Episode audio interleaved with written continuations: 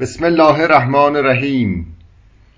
زندگی زیباست، چشمی باز کن، گردشی در کوچه باغ راز کن.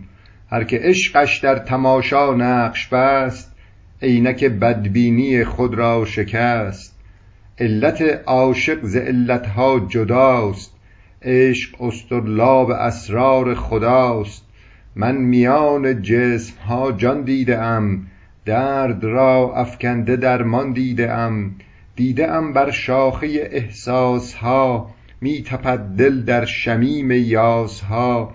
زندگی موسیقی گنجشک هاست، زندگی باغ تماشای خداست. گر تو را نور یقین پیدا شود، می تواند زشت هم زیبا شود. حال من در شهر احساسم گم است، حال من عشق تمام مردم است.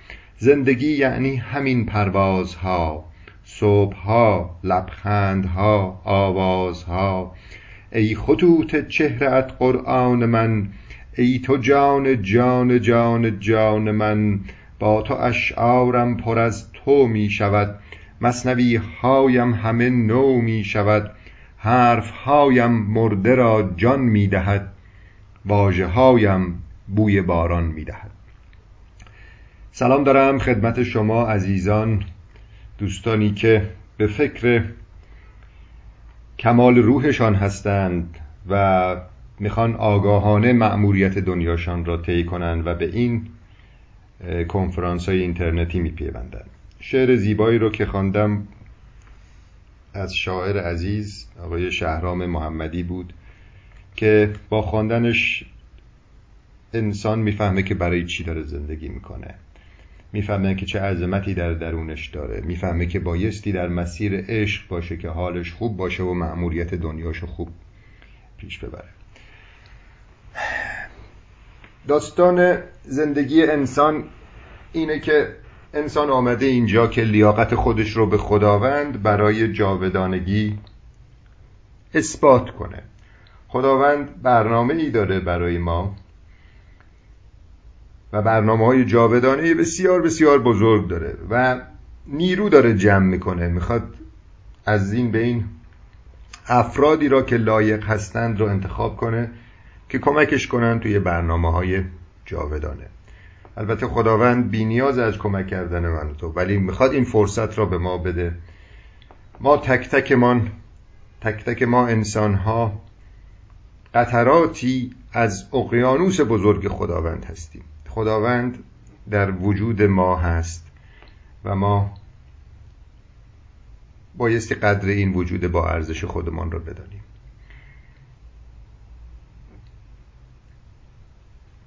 خداوند طبیعت را به زیبایی آفریده و یک قوانین زیبایی در طبیعت گذاشته که این به طور معجزه آسا این قوانین دارن پیش میرن. یک معجزه‌ای در طبیعت هست، هر گوشه طبیعت رو میبینی معجزه رو میبینی. به مورچه ها نگاه کنید، به گل ها نگاه کنید، تک تک اینها معجزه هستند. متاسفانه ما این معجزات الهی را نمیبینیم و در مسیر درست قرار نمیگیریم. کسی که این معجزات الهی را درک نکنه به اون گنج درون خودش نمیرسه و از مسیر منحرف میشه. ما برای اینکه این مأموریت دنیایی را به خوبی پیش ببریم به انرژی نیاز داریم. این انرژی رو چطور بایستی کسب کنیم؟ این انرژی به نظر بسیاری از مردم در غذا هست و این غذا بایستی خورده بشه که به ما انرژی داده بشه. حالا تعریف غذا رو ما بایستی ببینیم چیه و مشکل ما در همین تعریف کردن غذاست.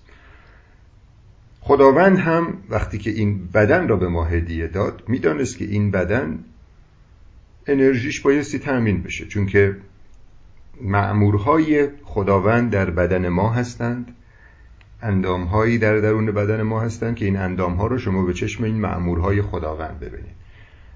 اینا برای اینکه بتونن کار خودشون انجام بدن و به شما خدمت بکنن، به غذا نیاز دارن، به انرژی نیاز دارن. و این غذا را خداوند به طور طبیعی در طبیعت گذاشته.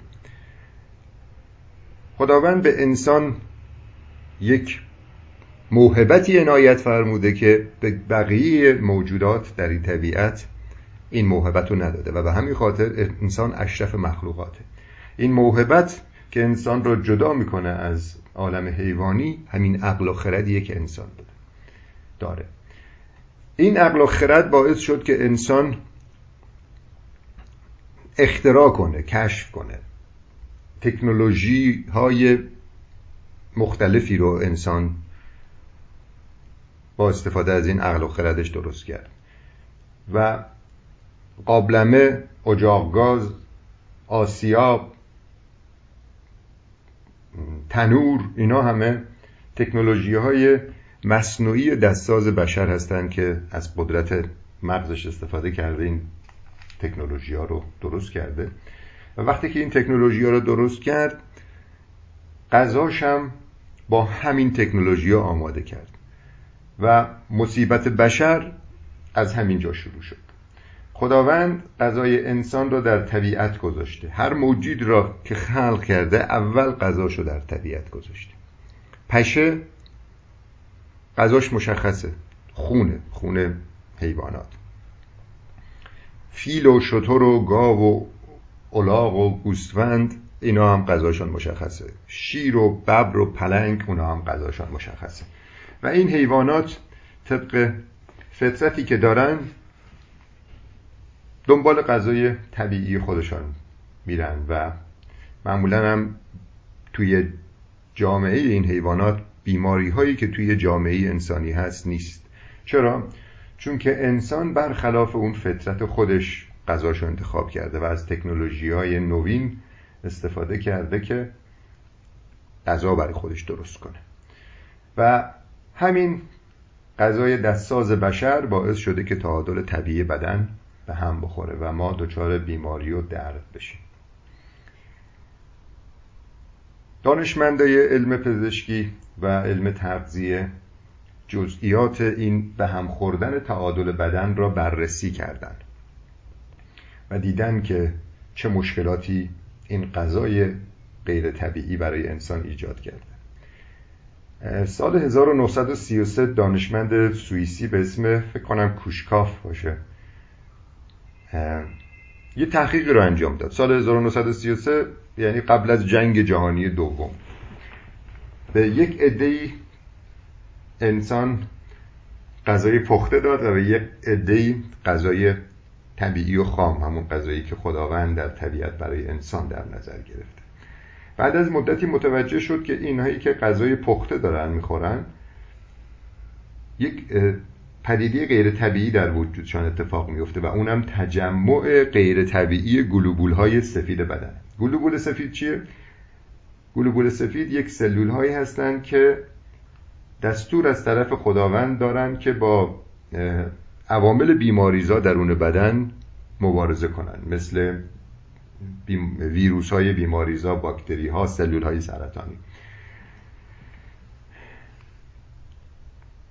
و کار اینا واقعا معجزه آساست. وقتی که شما میرید مقالات اپیدمیولوژی و مقالات ایمونولوژی رو ببخشید میخونید، میفهمید که چه معجزه‌ای در این گلوبول های سفید هست که ما انسان ها ازش بیخبریم. و این گلوبول های سفید از قبل از پیدایش علم نوین در وجود انسان بوده. انسان میگن چهار میلیون سال بیشتر قدمت داره روی کره زمین. چهار میلیون سال پیش این گلوبول های سفید تو بدن ما بودن و مأموریتشان مبارزه با ویروس ها بود، مبارزه با سلول های سرطانی بود. تحقیقات دکتر کوشکاف نشان داد سال هزار و نهصد و سی و سه که وقتی که ما غذای پخته میخوریم این گلوبول های سفید به تعداد زیاد توی بدن ما جمع میشن و همین پدیده باعث میشه که سیستم ایمنی ما بر علیه بیماری های دیگه مثل بیماری‌های ویروسی، ویروس کرونا، سرطان، ضعیف بشه. به این پدیده تجمع غیر طبیعی گلوبول‌های سفید میگن لوکوسیتوز لوکوسیتوز و چون که در اثر غذای پخته این تجمع صورت گرفته بهش میگن دایجستیو لوکوسیتوز یا لوکوسیتوز هضمی، که این لوکوسیتوز هضمی داره نشان میده که مقدار زیادی از انرژی که ما در وارد بدنمون کردیم و مقدار زیادی از انرژی خود این سیستم ایمنی بدن ما صرف این میشه که این غذاهای پخته از بدن خارج بشه و این سیستم ایمنی با این پدیده، با این کار دیگه توانایی مبارزه با سلولهای سرطانی و بیماریهای ویروسی رو نداره. یعنی سال هزار و نهصد و سی و سه این کشف انجام شده که ما برای اینکه توانایی سیستم ایمنیمون رو بالا ببریم بایستی غذای خام بخوریم. دقیقاً اون افرادی که غذای خام خوردن این مشکل لوکوسیتوز و تجمع غیر طبیعی گلوبول‌های سفید تو بدنشون اتفاق نیفتاد.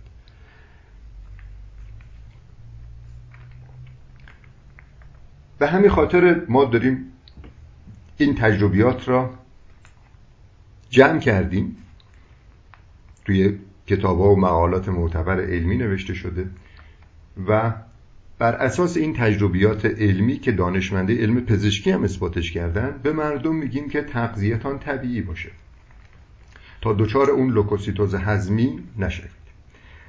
مقالات دیگه‌ای هم هست که اخیراً چاپ شده و داره اثبات میکنه که ما برای اینکه سیستم ایمنی قوی داشته باشیم بدنمان به ویتامین C نیاز داره، به آنتی اکسیدان نیاز داره. اینا چی هن؟ اینا یک فرمولای شیمیایی هستن که توی میوه‌جات و سبزیجات خام وجود دارن. مهمترین ویتامینی که ما نیاز داریم برای که سیستم ایمنی قوی داشته باشیم ویتامین C'ه و این ویتامین C طبیعتش طوریه که در اثر حرارت تجزیه میشه و از بین میره.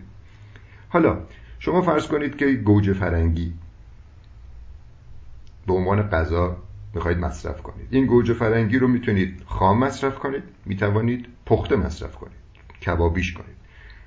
وقتی که این گوجه فرنگی رو شما کبابی میکنید یا سرخ میکنید حرارت بالایی که هنگام پختن و سرخ کردن ایجاد میشه باعث میشه که ویتامین سیش بخار بشه بره. ویتامین سی مثل عطر میمونه، فراره، میپره.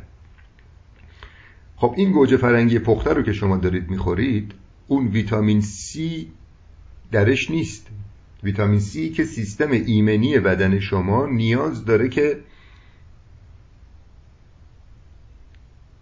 این ویتامین سی بهش برسه تا بتونه ویروس کرونا رو از بین ببره، بتونه سلول سرطانی رو از بین ببره.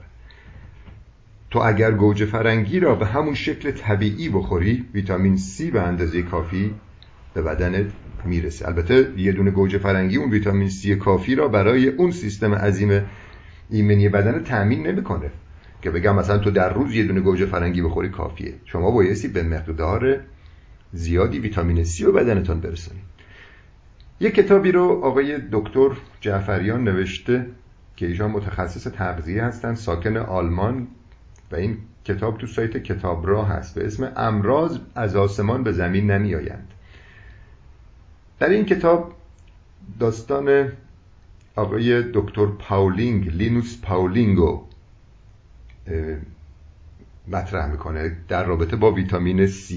لینوس پاولینگ تنها پزشکیه که تا الان دو بار کاندید جایزه صلح نوبل شده. ایشون توی تحقیقاتش به این نتیجه رسیدن که تمام دردها و بیماری‌های ما ناشی از تغذیه غلطه و ویتامین C نقش بسیار مهمی در مقابله با بیماری‌ها داره و بسیاری از بیماری‌ها با ویتامین C به اندازه اگر به اندازه کافی وارد بدن بشه درمان میشه. که آقای دکتر پروفسور جعفریان اینو در کتاب امراض از آسمان نمیآیند به خوبی توضیح داده و اشاره کرده به این یافته آقای دکتر لینوس پاولینگ. در این کتاب آقای دکتر جعفریان گفته که انجمن تغذیه آلمان برای انسان هفتاد و پنج میلی گرم ویتامین سی رو توصیه میکنه. میگه در صورتی که گربه با اون هیکل کوچیکش طبیعت براش دوازده گرم تا پانزده گرم ویتامین C در نظر گرفته. گربه بدنش خودش ویتامین C میسازه و بررسی کردن دیدن که روزانه بدن گربه دوازده گرم تا پانزده گرم ویتامین C توش ساخته میشه. دکتر جعفریان تو این کتابش میگه که وقتی که طبیعت برای گربه با اون هیکل کوچیکش دوازده گرم ویتامین C در نظر گرفته، چرا انجمن تغذیه آلمان میگه هفتاد و پنج میلی گرم ویتامین C برای انسان کافیه؟ این هفتاد و پنج میلی گرم ویتامین C میگه برای فقط درمان اسکوربیت لازمه که یه بیماریه که دریانوردها مثلا پنجاه شصت سال پیش میگرفتن وقتی که توی این مسیر مسیرهای دریایی بودن و میوه به اندازه کافی در اختیارشان نبود و ویتامین سی بدنشان نمیرسید. با این مطالب مستند علمی که من الان دارم خدمتتون عرض میکنم، میخوام اینو بهتون بگم که ما بایستی غذای اصلیمان میوه‌جات و سبزیجات باشه که این تعادل طبیعی بدنمان برقرار بشه. غذای پخته حاوی ویتامین C نیست. چیزای دیگه هم هست که ما از طریق گیاهان فقط وارد بدنمان میشه. شما الان به غذایی که مردم ایران دارن مصرف میکنن، عمده مردم ایران دارن مصرف میکنن، نگاه کنید. عمدتاً مردم ایران غذاشان نانه، گوشت، برنج، روغن، قند و شکر و این غذا رو دارن، این غذا محصولات غذایی رو دارن بیش از حد مصرف میکنن. شکمشون رو با این پر میکنن. وقتی که شکمشون با این مواد غذایی پر شد که ویتامین C درش وجود نداره، دیگه جایی برای خوردن میوه‌جات و سبزیجات جایی برای خوردن میوه‌جات و سبزیجات نمیمونه که حاوی ویتامین C هستن. این یکی از مشکلات عمده نه تنها مردم ایران بلکه مردم جهانه که تغذیهشان غیر طبیعیه. غذایی رو انتخاب کردن که خداوند این غذا رو براشان انتخاب نکرده. خورشت سبزی، سالاد اولویه، پیتزا، اینا غذای اصلی انسان نیستن. اگر غذای اصلی انسان بودن خداوند حتماً درختش یا گیاهش رو درست میکرد. هر چیزی که تو طبیعت هست روی گیاهان درست میشه، اون غذای ما انسان هاست که اگر اونا رو ما بخوریم به اون انرژی مورد نیاز برای ادامه زندگی و تقویت سیستم ایمنی بدنمون بر علیه بیماری ها میرسیم. در برای اینکه ما یه تعادل طبیعی داشته باشیم توی بدنمان، ما به الیاف گیاهی هم نیاز داریم. این الیاف گیاهی توی اون برنج سفیدی که ما میخوریم و سبوسش گرفته شده نیست، توی اون نان سفیدی که داریم میخوریم نیست، چون که این الیاف گیاهی گرفته شده. توی گوشت و لبنیات هم نیست. ما برای اینکه دچار بیماری و درد نشیم این الیاف لازمه. این الیاف چه کار میکنه؟ این الیاف هورمون‌های بیماریزا، هورمون‌های بیماریزا، قندها و سموم را به خودش جذب میکنه وقتی که ما این الیاف رو وارد بدن ما میکنیم و از طریق این الیاف این قند اضافی، این سموم، این هورمون‌های اضافی دفع میشه. ببینید چه سیستمی رو خداوند درون بدن ما انسان‌ها گذاشته و چه سیستم پیچیده‌ایه و به طور معجزه‌آسا داره کار میکنه که حواسش به ما هست اما ما به خودمون حواسمون نیست. میخوام ارتباط الیاف گیاهی رو با فعالیت کبد به شما بگم. کبد ما به طور معجزه‌آسا داره برای ما کار میکنه، نوکر ماست و دستور از خدا گرفته که برای ما نوکری کنه. من اینجوری دارم میگم میخوام بدونن که تو چه وجود با ارزشی هستی و الان اون کبد یک وجود با ارزش و الهیه، اما چون که تو با ارزش تر هستی من این کلمه و اصطلاح نوکری رو دارم میگم که تو بفهمی چطوری اون خودشو داره فدای تو میکنه. اون کبد، این کبد تحت امر خداوند دستور داره که هورمون‌های اضافه مثل هورمون استروژن و تستوسترون رو شناسایی کنه و میزانشو، اگر بیش از حد بود مقدار اضافهشو بریزه تو روده، با این امید که این فرد الیاف گیاهی خورده باشه و این هورمون‌های اضافه میچسبه به الیاف گیاهی و از طریق مدفوع دفع میشه. اما کسی که توی رژیم غذاییش برنج و نان و گوشت هست و اینا الیاف گیاهی ندارن، میوه‌جات و سبزیجات هم نمیخورن، این الیاف به اندازه کافی توی دستگاه گوارش این فرد وارد نمیشه و این هورمون‌های استروژن اضافه که باعث سرطان سینه و سرطان تخمدان و رحم میشه توی خانم‌ها مقدار اضافهش و هورمون تستوسترون که باعث سرطان پروستات توی آقایان میشه، این مقدار اضافه دیگه جذب این الیاف نمیشه اگر شما تغذیه‌تان طبیعی نباشه و الیاف به اندازه کافی نخورده باشید. چرا؟ چون که این هورمون‌های اضافه که کبد وارد روده میکنه دوباره میاد توی روده کوچیک و توی روده کوچیک دوباره جذب خون میشه. چرا؟ چون که به الیاف گیاهی نچسبیده. پس شما برای این که کار کبد را کمک به کبد بکنید که کارش رو خوب انجام بده و این کار کبد را ضایع نکنید، حتما به الیاف گیاهی نیاز دارید. اینا رو شما بایستی بدانید. شما اگر یه ماشین داشته باشید میدونید که داخل این ماشین رادیاتور هست، کاربراتور هست، انژکتور هست، کاردان هست. این ماشین بایستی یا روغن، این روغن رو بریزی توش، اون روغن رو نریزی توش، این سوخت رو بریزی توش، اون سوخت رو نریزی توش. متوجه اینا رو شما راجع به ماشین بدن خودت ماشینتان میدانید، اما راجع به ماشین بدن خودتان هیچی نمیدانید. من به همین خاطر به بعضی از افرادی که به من زنگ میزنن بهشون میگم که اون ماشینی که شما دارید از وجود خودتان با ارزش تره. چرا؟ چون که حواستان هست که اون ماشین خراب نشه، اطلاعات دارین راجع به موتور ماشین که چطور کار میکنه، اما راجع به بدن خودتان هیچ اطلاعی ندارین و این شما رو دچار مشکل میکنه و همین به هم خوردن این تعادل بدن در اثر انتخاب اون تغذیه غلط، تغذیه غیر طبیعی، باعث شده که این ماشین بدن شما هم خراب بشه. برای اینکه این ماشین دیگه خراب نشه و درست کار بکنه تو باید چی کار کنی؟ دیگه این مواد غذایی غیر طبیعی و مضر رو واردش نکنی. اون چیزهایی که خداوند در طبیعت برای این ماشین بدن در نظر گرفته وارد بدنش کنی. شما اگر پراید دارید، شرکت سایپا به شما گفته که تو کاتالوگش نوشته این ماشین بنزین بایستی بریزی توش، گازوئیل نریز توش. اگر تو اشتباهی گازوئیل بریزی توش از سر ناآگاهی، خب این ماشین خراب میشه.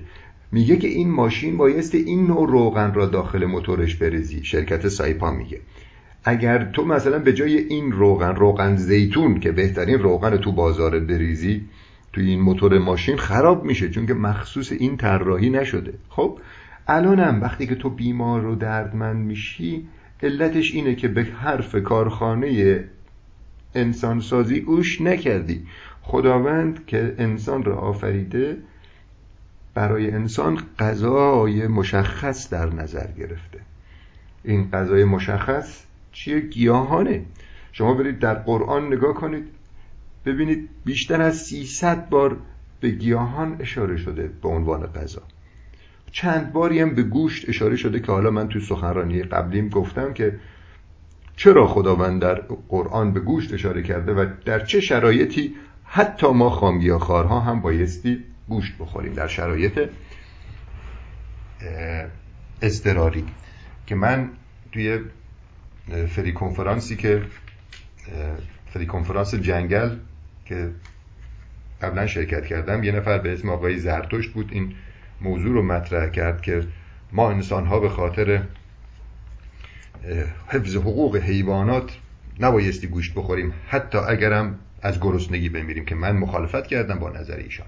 ما اگر انسان واقعی هستیم، اگر هدفمند هستیم، اگر مأموریتمان اینه که انسان‌های دیگر رو از اتاق تاریک ذهنشان خارج کنیم، ما بایستی بمانیم و در شرایطی که هیچ غذایی نباشه در شرایطی که هیچ غذایی نباشه و ما داریم از گرسنگی می‌میریم، اگر یک حیوانی بود به عنوان غذا، ما می‌توانیم اون رو بخوریم که منی که وجودم با ارزش‌تر از اون حیوانه، در تعامل با طبیعت دارم زندگی می‌کنم و فرضاً هزاران نفر با حرفای من، با کارهای من نجات پیدا میکنن و از اتاق تاریک میان بیرون، وجود من با ارزشتر از اون حیوانه و من اون حیوان را خواهم خورد که از این شرایط سخت بیرون بیام و اون حیوان هم توی اون شرایط خودشان خودش را عاشقانه قربانی تو میکنه. این داستان داستان فلسفی و جالبی و بسیار ساده هم از درکش.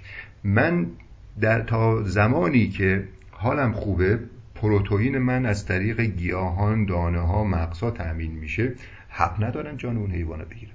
اما تو شرایط استثنایی که این اتفاق ممکنه اصلا توی عمر کسی نیفته، اما حالا ما تصور میکنیم، فرض میکنیم اتفاق بیفته، چون که در صورتی که من در تعامل با طبیعت باشم و انسان فریختی باشم و و بتوانم خیلی ها را نجات بدم با رفتارم، با گفتارم، اشکال نداره جان اون حیوان را بگیرم. پس ما یک کمی خواهش میکنم با مطالعه وارد این عرصه بشیم. من دو مورد را میخواستم مطرح بکنم. یکی مورد این که بعضی از افراد هستند بیماری های سخت دارن مثل سرطان و این افراد با این نیت که خامگیاخواری شفاشان میده میان توی این سیستم که شفا پیدا بکنن. یه مورد دیگه هم افرادی که افراطی وارد این بحث خامگیاخواری میشن و به خودشان آسیب میرسانن و به سیستم خامگیاخواری هم آسیب میرسانن. این افراد اطراف ما زیاد هستن. پریشب خانمی به من پیام داد توی واتساپ که من اصلا ناامید شدم از خامگیاخواری و خامگیاخواری مادر منو کشت، مادر منو نابود کرد. بعد من باش در تماس گرفتم و گفتم داستان چیه؟ گفت که مادر من سرطان سینه داشت و ما نمیدونستیم چی کار کنیم. رفتیم با این و اون صحبت کردیم. یه نفر به ما گفت که خامگیاخواری کن، حتما حتما مادرت حالش خوب میشه. و ما هم گفتیم خب باشه، به جای شیمی درمانی ما خامگیاخواری میکنیم. و بعد از یه مدتی خامگیاخواری مادر من مرد. منم الان پشیمانم که چرا اصلا مادرمو خامگیاخوار کردم. اگر مادر من الان شیمی درمانی و پرتو درمانی میکرد حتما زنده بود. این طرز تفکرش بود. حتی این میگفت که من از زنده بودن خودم هم پشیمانم، به فکر خودکشی افتادم چون که مادرم با خامگیاخواری مرد و منم مجبورش کردم که خامگیاخواری بشه. ببین این افرادی که وارد این مسیر میشن افرادی ان که یا افرادی که این افراد را به این مسیر به این شکل دعوت میکنن افرادی هستند که دارن به خامگیاخواری بزرگترین ضربه رو میزنن و بایستی جلوشون رو گرفت. خواهش میکنم اینا رو جاهای دیگه توی هر انجمنی هستید برید بگید. ما به هیچ عنوان به هیچ عنوان نمیتوانیم تضمین بکنیم که یک نفر حتما حتما با خامگیاخواری خوب میشه. اینو خواهش میکنم به هیچ کسی تضمین ندید. کسی که بیمار سرطانیه، این بیمار سرطانی تنها کسی که میتواند نجاتش بده خداونده. حتی علم پزشکی هم که این همه پیشرفت کرده به قول خودشان توی درمان سرطان نمیتواند تضمین بکنه که تویی که سرطان داری من داروهای شیمی درمانی رو به تو بدم، داروهای پرتو درمانی به تو بدم حتما خوب میشی. هیچ وقت نمیتواند اینو تضمین کنه. یا این که میگه من فرضاً تو قده سرطانی داری، بیا این سینه تو یا این قده سرطانی تو با جراحی در بیارم تا حالت خوب میشه. نخه، چون که سرطان تو بدن این ریشه داره، سرطان تو مغزشه، چون که این غیر طبیعی رفتار کرده. سلولهای سرطانی هم تو بدنش پخش میشن و رشد میکنن. خواهش میکنم وقتی که وارد این عرصه خامگیاخواری شدید بدانید که چطور با این بیمارها رفتار کنید. من به هر کسی به من زنگ میزنه من بهش میگم به خداوندی خدا من تا حالا سرمخوردگی هیچ کس را هم شفا ندادم. به این نیت نیا که من به جای این دارو درمانی خامگیاخواری رو میکنم. این بدترین انتخابه. تو بایستی بگی من خامگیاخواری میکنم چون که میخوام طبیعی زندگی کنم. خامگیاخواری دارو نیست، خامگیاخواری رژیم غذایی نیست، خامگیاخواری اینه که تو برگردی منطقی غذا بخوری.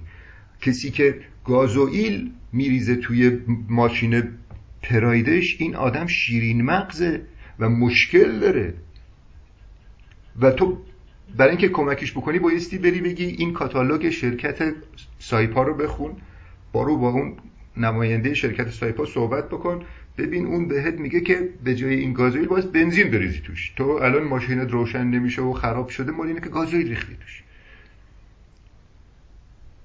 اینجا بحث انتخاب نیست که من بخوام گازوئیل بریزم توی، انتخاب کنم ببینم گازوئیل بریزم توی این ماشینم یا بنزین بریزم توی این ماشینم. تو اگر بیمار هستی، تو اگر سالم هستی فرقی نمیکنه، بایستی خامگیاخوار بشی. خامگیاخواری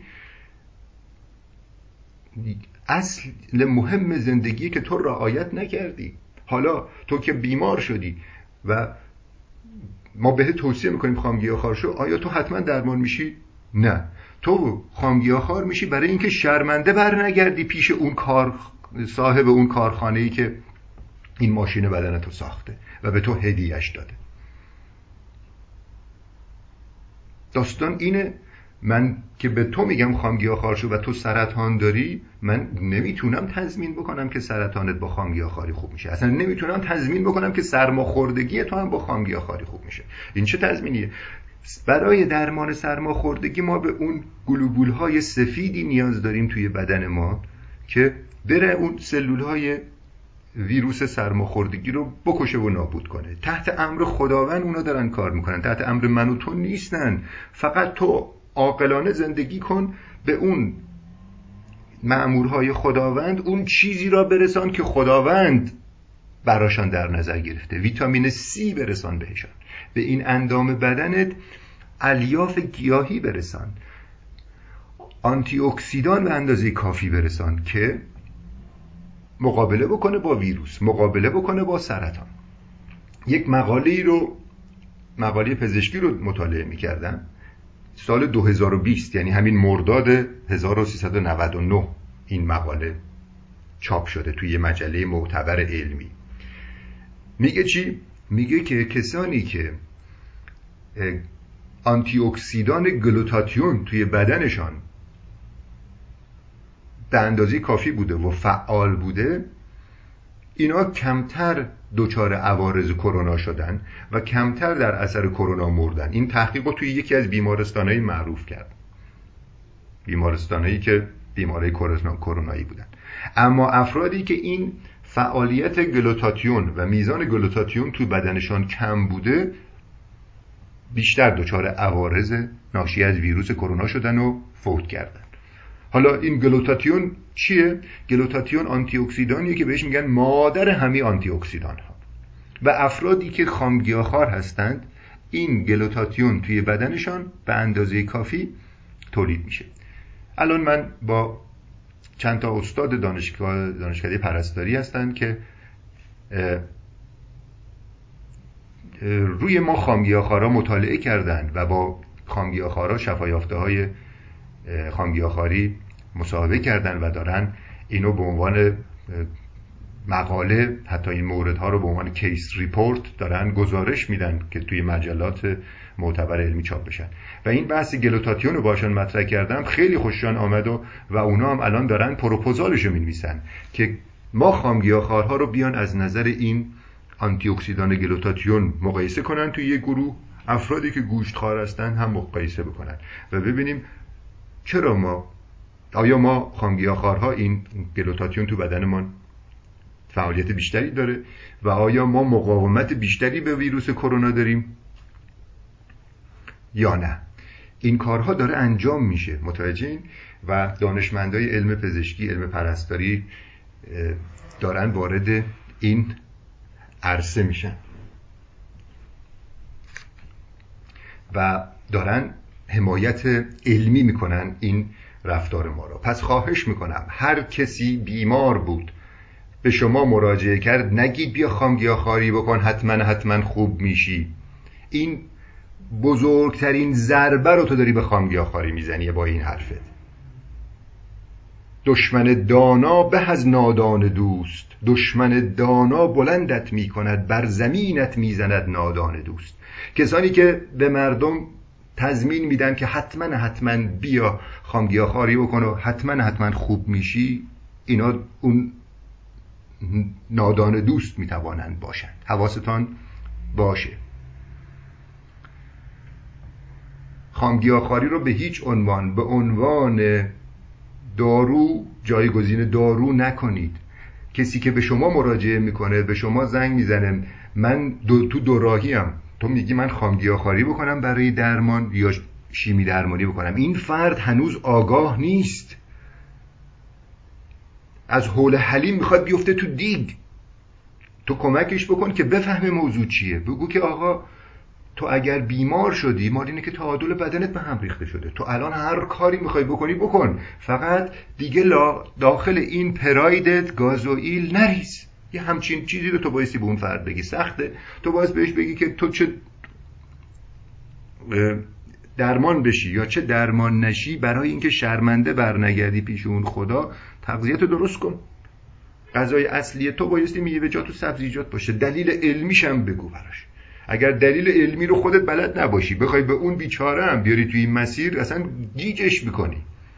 متاسفانه یکی از مشکلات ما اینه که ما میایم خامگیاخواری میکنیم، دیگه ما به همه چی رسیدیم، به اوج کمال روح رسیدیم چون که من خامگیاخوارم.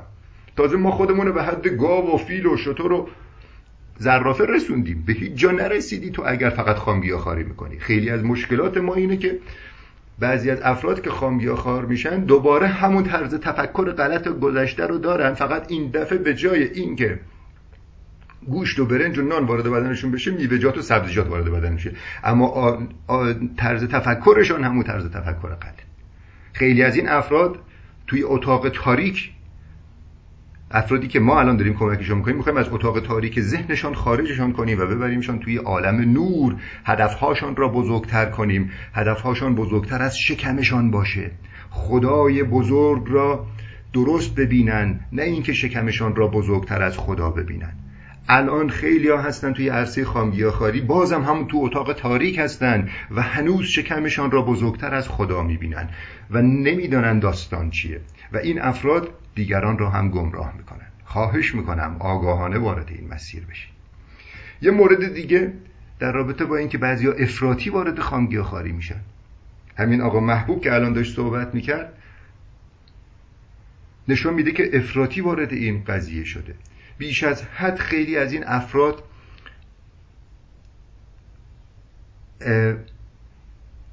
لاغر میشن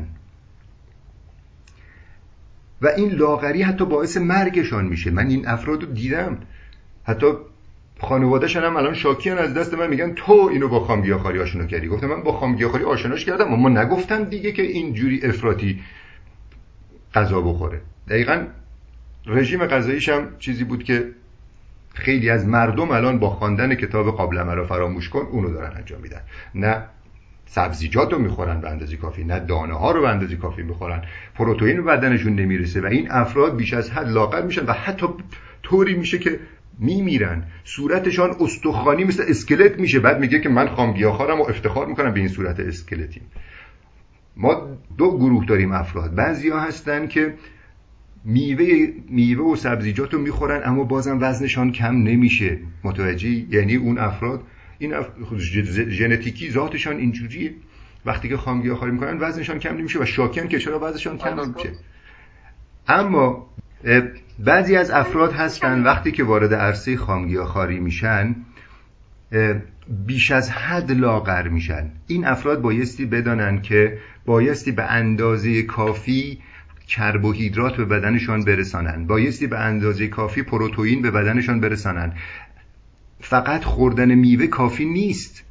ما هم افرادی رو داریم که گیاهخوار گیاهخواری دارن میکنن و این افراد فکر میکنن که حالشون خوبه و درست دارن رفتار میکنن. من میگم آقا این افراد، این گیاهخواری، بحث گیاهخواری و خام گیاهخواری رو میخوام مطرح بکنم. افرادی که گیاهخوار هستن، فرضاً این افراد فقط غذاشون بشه برنج و سیب زمینی سرخ کرده، خب گیاهخوار هستن، متوجهی؟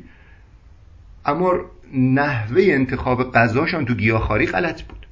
یه برنامه دکتر آز نشان میداد، یه نفر رو آورد بسیار مریض بود، چاق بود، بهش گفت که تو رژیم غذایی چیه؟ گفت که من گیاهخوارم. گفت گیاهخوار؟ گیاهخوار اینجوری نیست، تو چی میخوری؟ میگفت من روزی چهار تا پیتزای سبزیجات میخورم، روزی چهار لیتر نوشابه میخورم، کلی هم سیب زمینی سرخ کرده میخورم. قد وزنش صد و سی کیلو بود و کلی فشار خون و بیماری‌های مختلف و کبد چرب داشت. گفت اصلا تو خواهش میکنم، دکتر آز بهش گفت خواهش میکنم تو نگو من گیاهخوارم، تو آبرو گیاهخوارا رو بردی. ما هم توی خامگیاهخواری بعضیامون همین جوری هستیم. وقتی که میایم خامگیاهخواری میکنیم، اشتباه خامگیاهخواری میکنیم. تویی که فقط میوه میخوری، این میوه اون احتیاجات تو رو تامین نمیکنه. قند و خون تو بیش از حد بالا میبره. تو در کنارش بایستی سبزیجات، سالاد بخوری، به اندازه کافی باید پروتئین و کربوهیدرات به بدنت برسانی. حبوبات رو بایستی حتما بخوری، جوانه، نخود و عدس و ماش، بادام و گردو. اینا چیزایی هستن که خداوند تو طبیعت گذاشته. حالا من بر اساس نظر یک نفر که سی چهل سال پیش یک کتابی نوشته بیام بگم که نه فقط من بایستی میوه بخورم چون که اون آقا تو اون کتاب گفته، تو برو بشین با عقلت خودت برنامه‌ریزی بکن ببین که چرا نبایستی هویج بخوری، چرا نبایستی فرزن ریحان و جعفری بخوری، چرا نبایستی جوانه، نخود و عدس و ماشو بخوری، چرا نبایستی بادام و گردو بخوری بگی که من میوه خورم. حواسمون باشه از اونور بام نیفتیم. خیلی از این خامگیاهخوارا هنوز توی اتاق تاریک ذهنشان هستند و بیرون نیامدن. هدفهاشون هنوز کوچیکه و هنوز بازم دارن شکمشون رو میبینن. وقتی که من و میبینم صورتم اسکلت شده و به اندازه کافی پروتئین و انرژی بدنم نمیرسونه و دارم آسیب به خودم میرسونم، میگم من خامگیاهخوارم. تو کتاب قابلمه مرا فراموش کن گفته فقط میوه بخور، تک تک تکم بخور، هر ساعت یه دونه بخور. خب این وقتی که میبینم منو اینجوری اسکلت کرده، برای چی بایستی ادامش بدم؟ حتی اگر تو یک وعده غذای پخته بخوری که به اندازه کافی کربوهیدرات هم به بدنت برسه و از این حالت اسکلت در بیای، لطف بزرگی رو به جامعه خامگیاهخواری کردی و لطف بزرگی رو به خودت کردی. ما الان دشمن زیادی داریم برای خودمان درست میکنیم با این رفتار غلطمان. حواسمان باشه که ما چطور داریم زندگی میکنیم. ما آمدیم توی این دنیا که روحمان را لایق جاودانگی کنیم.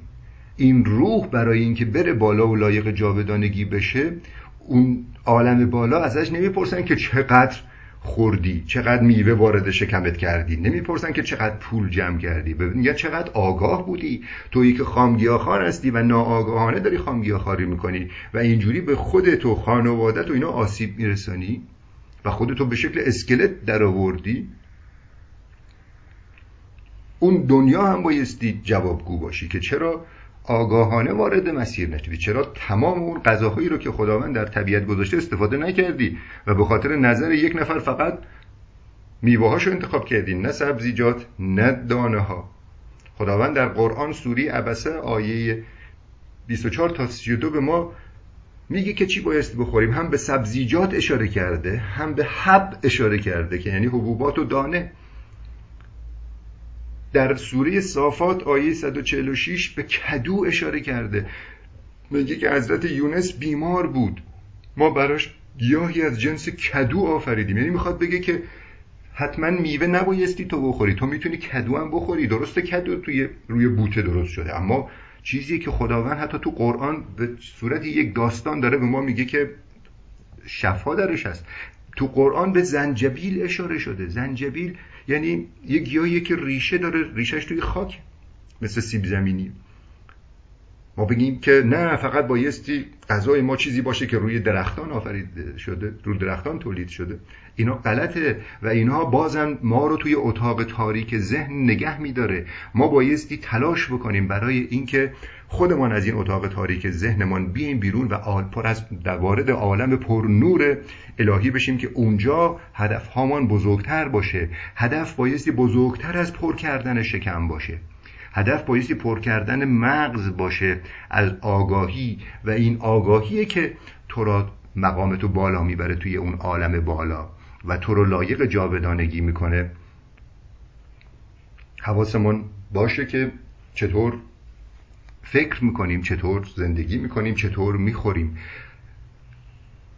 من بازم تأکید میکنم این غذای روح مهمتر از غذای جسم ماست. ما بایستی مطالعه کنیم و درست وارد این مسیر بشیم. این موضوع ربط داره به معنا درمانی. یعنی من همیشه معنا درمانی رو در اولویت میدانم نسبت به خامگیاخواری.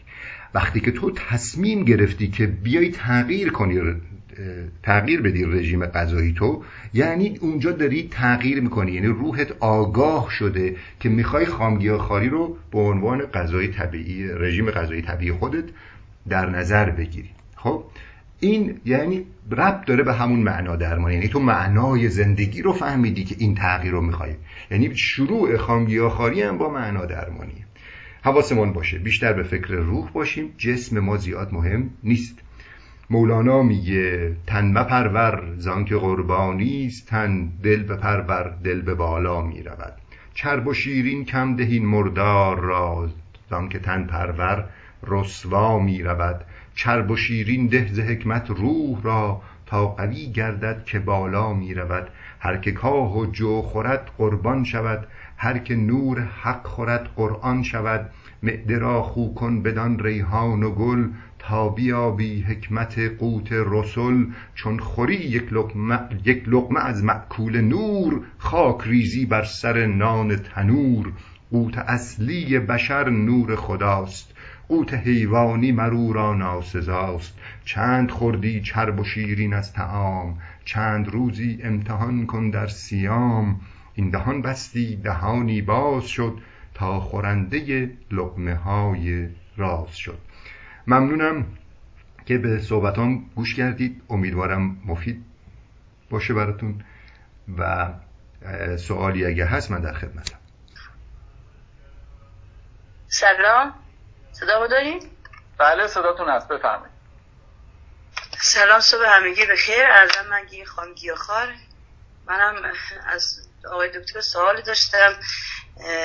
واقعا از صحبتش خیلی خوب بود برای ما، خیلی ممنونم. تشکر میکنم از اینکه وقتشو برای ما بذاره و ما رو به آگاهی مرسونه. ممنون، تشکر میکنم آقای دکتر. من شصت روزه که خامگیاخواری هم هستم.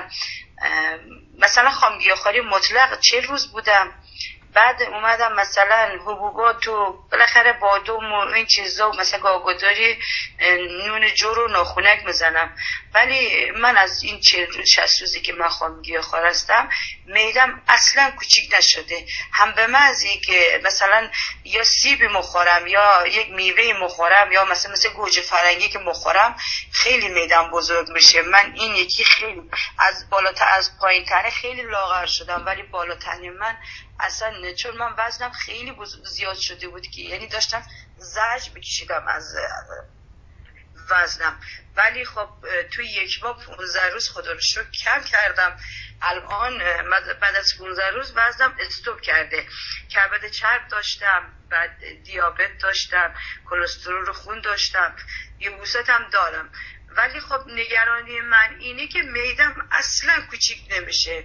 خدا رو شکر خیلی حالم خوب شده از همه لحاظ. ممنونم واقعا، حالم خیلی خوب است. خدای خودم تشکر میکنم. فقط نگرانی من همین معده‌مه که بعد از این که من الان دورم تموم شده میتونم مثلا از نون جوی یا مثلا نون سنگکی که میدونم که برای من ضرر داره نون سنگک نمیتونم، ولی گاگاداری که ضعف میکنم مثلا به اندازه کف دست نون جو میخورم که سراغ مثلا غذا نرم، چون من خیلی برگشت خوردم، ای لغزش کردم، اومدم رفتم. از آقای دکتر ممنون سپاسگزاری میگم، میکنم که فقط راهنمایی میکنه برای همین میدم من چیکار کنم. تشکر میکنم آقا مهداد. خواهش میکنم آقای دکتر. جواب این یه نفر بی زحمت بدید، بعد چهار نفر دیگرم میزنیم که فرصت هم شما یادداشت کنید. خدمتتون عرض کنم که عزم خانم شما بایستی کمی صبر کنید و بیشتر اگر بیشتر مطالعه کنید، این کتاب‌های خامگیاخواری رو بخونید، همون کتاب خامخواری آوانسیان رو بخونید، روی روح و روانتان بیشتر کار کنید. الان شما میگی من معده‌م بزرگ شده، من نمیدونم منظورتون از معده بزرگ چیه. در هر صورت شما که کبد چرب دارید، بعد بایستی سعی کنید میوه‌ها رو هم حتی کمتر بخورید، سالاد بیشتر بخورید، فعالیت بدنیتون رو بیشتر کنید. شما سعی کنید قند کمتر رو بدنتون برسونید.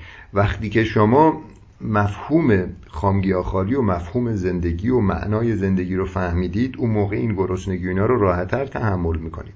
شما هنوز شصت روز وارد این مسیر شدید، تازه میگید من یه دورم تموم شد. کجا دوره تموم شد؟ خامگیاخواری دوره نداره که بخواد تموم بشه. تو بایستی همیشه خامگیاخوار بمانی. کسی که هشتاد و پنج درصد بعد از اینکه درمان شد بیماریش هشتاد درصد هشتاد و پنج درصد هم خامگیاخواره، اونم بازم جزو خامگیاخوارا حساب میشه، به شرط اینکه بر نگرده گوشت و لبنیات بخوره توی اون رژیمش. شما تا درمان کامل کبد چربه، تا رسیدن به وزن ایدئالت، بایستی خامگیاخوار مطلق باشی و دوره برای خودت تعیین نکنی. بگو من تا آخر عمرم خامگیاخوار هستم، من میخوام برگردم داخل این ماشین پرایدم دیگه، همیشه گازوئیل دیگه، بنزین بریزم دیگه، گازوئیل نریزم.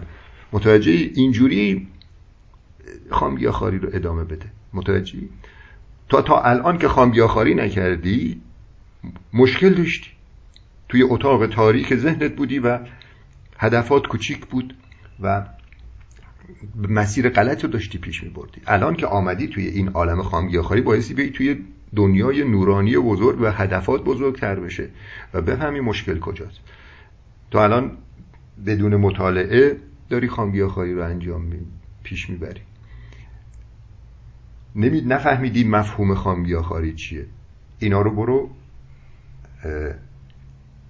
بفهم، کتاب ها رو بخوان، سخنرانی ها رو حتما گوش بده و خامگیاخواری رو ادامه بدهن. شصت چهل روزی که شما گرفتید کافی نبوده برای اینکه کبد چربتو درمان کنه. سوال بعدی آقا مهرداد. تشکر میکنم من از دکتر. من دکتران از ساختمان جهانی فردوسی دیدم، تازه رفته بودم تو برنامه، خیلی کمک کرد. ازش تشکر میکنم. جزء کانال واتسابش هم هستم، خیلی هم استفاده کرده. دکتر من چهارده پانزده ماه تو مسیرم، چهل کیلو وزن کاهش وزن داشتم، مریضی خاصی هم نداشتم. دو هفته یه سمزدایی شدید دارم، آبیزش بینی، عدسه، آب از چشم میاد، یعنی انگار خون دماغ شدم دیگه. اینقدر خواستم این هم وقتی سمزدایی میشیم بعد باید چیزی بخوریم نخوریم. یکی بابت این، یکی هم دکتر هر کسی دعوت میشه تو فری کنفرانس اول از کتاباش میگه. خواستم از شما سوال کنم ببینم جلسه‌ای بوده دعوت شدین اسم از کتابتون نبرین؟ چون این تریبون جاییه که شما تجربتون رو باید بگین، جای تبلیغ و آگهی نیست. پر بسترم خواستم این سوالم هم از شما بکنم، تو ستم دارم آقای دکتر. ممنونم. اتفاقا من توی این فری کنفرانس الان اصلا اسم کتابمو نبردم. حالا من تو فری کنفرانس دیگه اسم کتابو میبرم، چون که من به اون کتابی که نوشتم اعتقاد دارم، ایمان دارم، متوجهی؟ و بایستی تبلیغش بکنم. حضرت محمد هم کتاب قرآنش رو تبلیغ میکرد عزیزم. حالا تو این موضوع رو یاد بگیر که قضاوت نکنین راجع به این افراد. تو از کجا میدونی؟ شاید من این کتاب رو دارم میفروشم و پولش رو میدم به یک بنیاد خیریه. این طرز تفکر شما، این قضاوت‌ها توی زندگی نباید باشه که بگی من یک خامگیاخوار درست حسابیم. متوجهی؟ من حتی الان دارم اون وبینارهامو تبلیغ میکنم توی سایت ای سمینار، چون که میدونم هر کدوم از اونها یک کشتی نوحه و اگر کسی اونها رو بره ببینه آگاهانه وارد این مسیر میشه و اینجوری بازم توی عالم خام گیاهخواری توی اتاق تاریک نمیمونه که بخواد راجع به دیگران قضاوت بکنه و حسادت بکنه.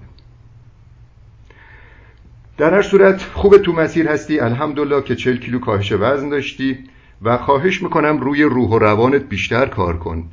یکی از دلایلی که ما دچار سمزدایی میشیم اینه که بدنمون دوباره مسموم میشه با افکار غلط، با قضاوت کردن، با غیبت کردن، با حسادت کردن.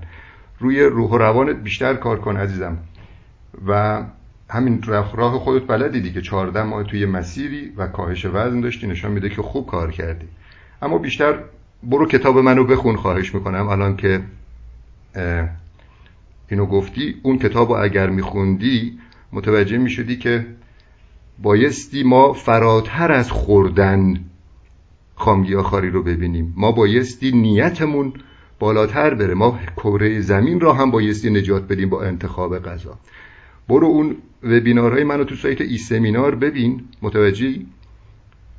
و آگاه شو که اول معنا درمانی مهمه، بعدن خام گیاهخواری.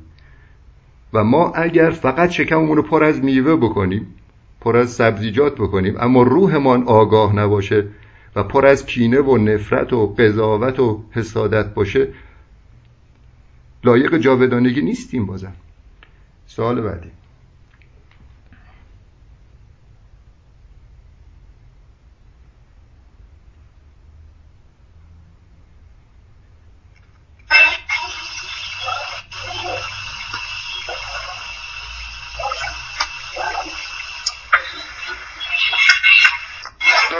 شبهای تهران، نوبت شماست، بفرمایید. سلام، صبح بخیر. آقا برسد، من بهناز اسمم، شما که دیگه منو میشناسین. آقای دکتر آقای دکتر بله، ما آیدیا رو میخونیم. ببخشید کارم بهناز. خواهش می‌کنم، در خدمتم. آقای دکتر حق پرست، سلام عرض می‌کنم خدمتتون.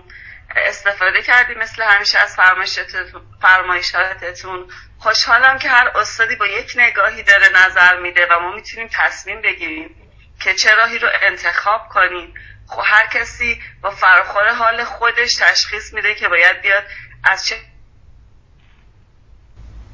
سلام دوستان، زهراست رو میخوام گیاهخوار.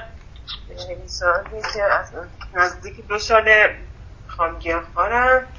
من این کار بیماری متفاوتی داشتم، کبدی، هپاتیت بی داشتم، حالا نمیدونم خوب شد یا نه. این که میخواستم ببینم حالا بره لازمه دارم آزمایش بدن خوب شدم یا نه. هپاتیت بی داشتین؟ و این که میخواستم بله؟ هپاتیت بی داشتین؟ بله بله، هپاتیت بی داشتم. زمان الان چه سالمه؟ بیست سالمه. چند وقت چند وقت خام گیاهخوار هستین؟ دو ساله، یعنی پنج اسفند که بیاد میشه دو سال. چه بهبودی چه بهبودی چه بهبودی داشتی تو این مدت؟ چشمات قبلا زرد بود، الان تغییر کرده رنگ چشمات، اینا رو من میخوام بدونم. بله تغییر کرده، چشام یه مدت تار شد تو زمان خام گیاهخواری، یکی دو هفته‌ای که سمزدایی بود خوب شد و یه لایه انگار از چشام برداشته شد. زردی چشمات هم بگو، به مرحله رسیده بودی که چشمات زرد بشه؟ بله چشمام خیلی زرد بود. الان چه جوره؟ قشنگ متوجه می‌شدن اونایی که الان... الان بهتر شده. الان زعی خودم که نگاه می‌کنم سفیدتر شد چشمام. سفیدتر شد. بعد حس و حالت قبلا چطور بود؟ الان چطوره؟ چی؟ حس و حالت. حس و حالت. حس و حالت قبلا چطور بود؟ الان چطور شده؟ بعد از دو سال. خب قبلا قبلا که بیمار بودم حس حالم خوب نبود، هر غذایی که می‌خوردم فوری مسموم می‌شدم، زر... زرداب بالا می‌آوردم، هیچ حس حال خوبی نداشتم. ولی الان خیلی حس حال خوبی دارم. یه روز که بیکار می‌مونم اصلا نمیتونم بشینم، دوست دارم پیاده روی بکنم، دوست دارم. الان میشه بهم بگی که مشکلت چیه؟ و الان نگرانی چی بود؟ نگرانی تو دوباره بگو بهم، مشکلت چی بود؟ نگرانیم اینه که برم اون آزمایشی که تخصصی باید بدم ببینم که الان من هپاتیت بی را دارم یا نه. بله برو برو حتما آزمایش بده. آیا آره برو آزمایش بده، فقط برای اینکه ببینی تو بدنت هست یا نه. بعد نتیجهش هم به من بگو، عکسش هم حتی شده توی واتساپ یا تلگرام برای منم بفرست. باشه آزمایش قبلی رو داریم. ممنون، مرسی. بله. شما از نظر روحی روانی به آرامش رسیدی؟ به شکرگزاری رسیدی؟ مطالعه میکنی؟ اینا رو من میکنم. از نظر روحی روانی به آرامش رسیدی؟ مطالعه میکنی؟ کتاب قاپلمان فر... کتاب قاپلمان رو فراموش کن صوتیشو گوش کردم و واسه دارم اون کتابو قاپلمان رو فراموش کن و اون کتاب قاپلمان رو فراموش کن و رژیم غذاییشو فراموش کن فقط باشه. رژیم غذایی رو که تو کتاب خامخواری آوانسیان هست و پیگیری کن باشه. اون کتاب کتاب خوبیه، قابلمه رو فراموش کن، اما نظراتش خوبه، رژیم غذاییش غلطه، چون که کسی که میره دنبال اون رژیم غذایی بعداً دچار مشکل میشه. باشه؟ ممنون. بله. و یکی اینکه شبا یه ذره رژیم غذاییم زیاد میشه، زیاد میخورم، میخوام بدونم این شما شما یه زحمتی بکش، یه زحمتی بکش فقط سبزیجات برگ سبز، جوانه ها، دانه نخود، عدس، ماش، بادام، گردو رو حتما توی رژیم غذایی داشته باش. باشه؟ فقط میوه خواری نکن. متوجهی؟ مثلا هر ساعتم یه دونه میوه نخور. شما صبحانه میوه بخور، سه ساعت چهار ساعت بعدش هیچی نخور. متوجهی؟ نهار بخور، شامم بخور. یعنی این که میشینی من خورده خواری میکنی، من هر ساعت یه دونه سیب میخورم والا نمیدونم طبقه دستوری، این روش به نظر من روش درستی نیست. ما بایستی یه فرصتی بدیم به هضم.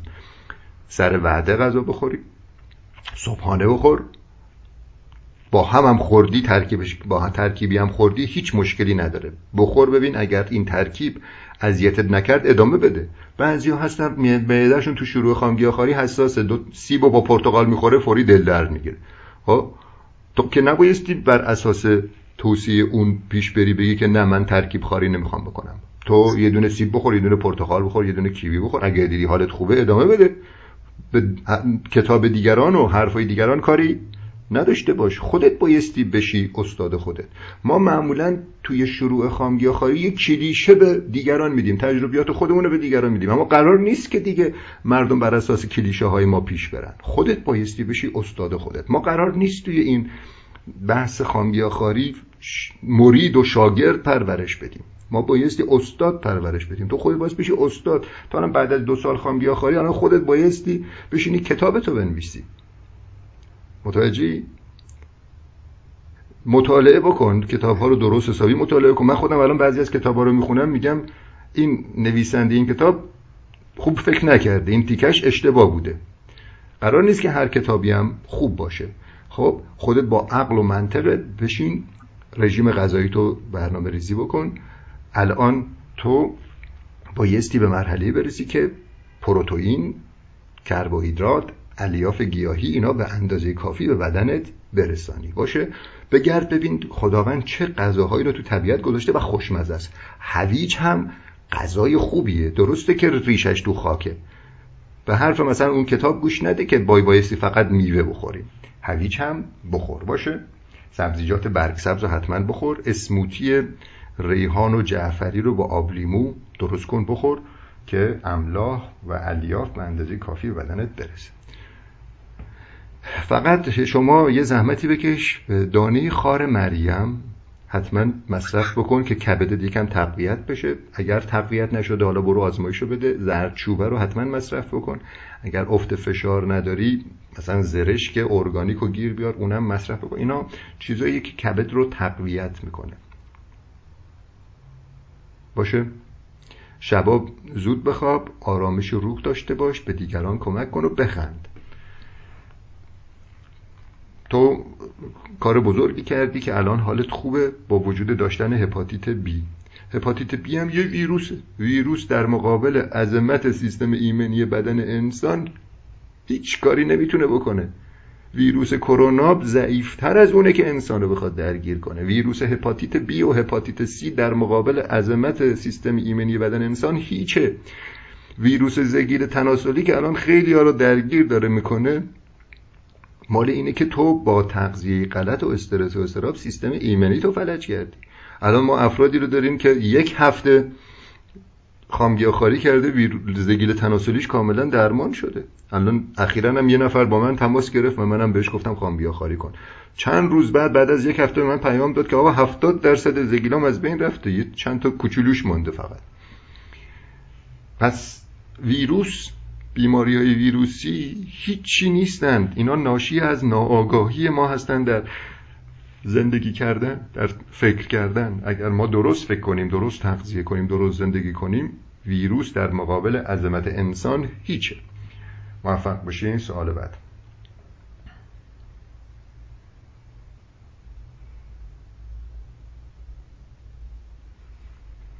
سلام. سلام. صدای منو بفرمایید. سلام دکتر، صدای منو دارید؟ بله بله. خیلی از صحبتایی که کردیم واقعا فیض بردیم، خیلی آگاهی به دست آوردم، خیلی حرفتون خوب بود و من تقریبا یه ماه نمیشه بگیم که من توی این مسیرم، فقط تو جلسات دارم شرکت میکنم. من روزی یه بار غذای پخته میخورم که توش گوشتم هست و خیلی از عادتهای بعدمو کنار گذاشتم، ولی اینو نتونستم، من گوشتو نمیتونم قطع کنم چون که من برنامه‌سازی کار میکردم، بیشترین غذایی که میخوردم گوشت و تخم مرغ و حالا اینا بودش. بعد الان یه جوری وابستگیم بهش سخته، این که بخوام رهاش کنم و اینکه کسی حمایت هم نمی کنه. من با دو تا خانم توی این گروه ها ازشون درخواست کمک کردم که اونام انگار خب دمه عید بود، سرشون شلوغ بود، نتونستن منو راهنمایی کنن و بیماری خاصی ندارم، فقط من یه خورده تیروید کمکار دارم، تنها بیماری که دارم اینه و یه نصف قرص صبح میخورم بابتش. و میخواستم ببینم که چیکار کنم من، چون گروه خونی من او هستش، خیلی ها میان میگن که چون تو گروه خونیت او هستش.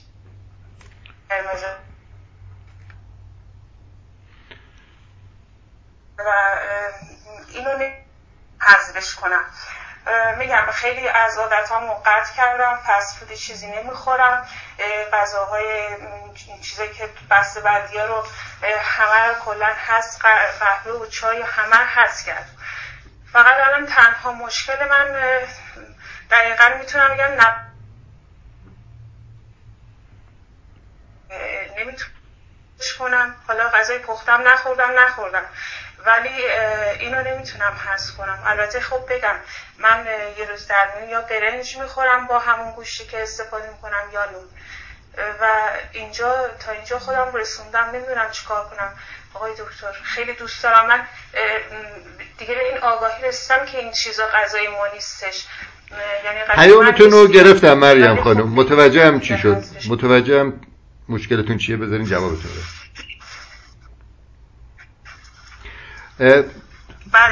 خدمتون عرض کنم که من هم خودم بدنسازی کار میکردم. سال نود و دو من شروع کردم به خامگیاخواری، سال نود بدنسازی رو شروع کردم، به شکل حرفه‌ای هم کار میکردم. حرفه‌ای نه اینکه بخوام برم مسابقه بدم، اما رفتارم توی باشگاه حرفه‌ای بود. داروهای بدنسازی رو میخوردم، روزی شانزده تا سفیده تخم مرغ میخوردم، روزی دویست گرم گوشت قرمز میخوردم.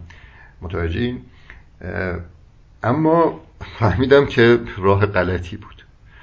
با این که مثلا اون موقع منم حالا همین سواد دانشگاهی رو داشتم، مدرک دکترا داشتم، اما از نظر تغذیه بی سواد بی سواد بودم.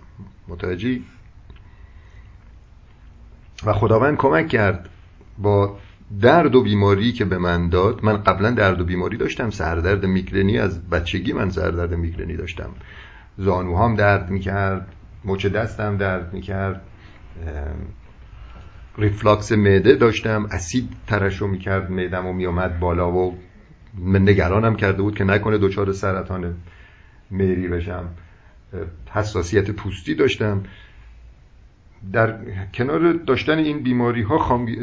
بدنسازی هم شروع کردم. وقتی که بدنسازی رو شروع کردم و داروهای بدنسازی رو مصرف میکردم و گوشت و لبنیات اینا میخوردم، دیدم که رفتم آزمایش دادم، دیدم کبدم آنزیماش بالا رفته، کلیه‌ام داره کراتینین دفع میکنه، هورمون تستوسترون هم به شدت افت پیدا کرده بود در اثر اون استروئیدایی که مصرف میکردم. همون موقع بود که من با خامگیاخواری آشنا شدم. البته قبل از اونم چهار پنج سال قبلش با خامگیاخواری آشنا شده بودم، ولی خداوند خواست که من سال نود و دو از اتاق تاریک ذهنم بیام بیرون و وارد این عالم نورانی بشم. خب این تجربه من در دو بیماری هایی که داشتم باعث شد، کمک کرد که چشمم باز بشه، متوجهی؟ و من مطالعه کردم. من کسی بودم که روزی چهار لیوان شیر میخوردم، ساعت چهار صبح ساعتم رو کوک میکردم طبق برنامه‌ای که مربیم بهم داده بود.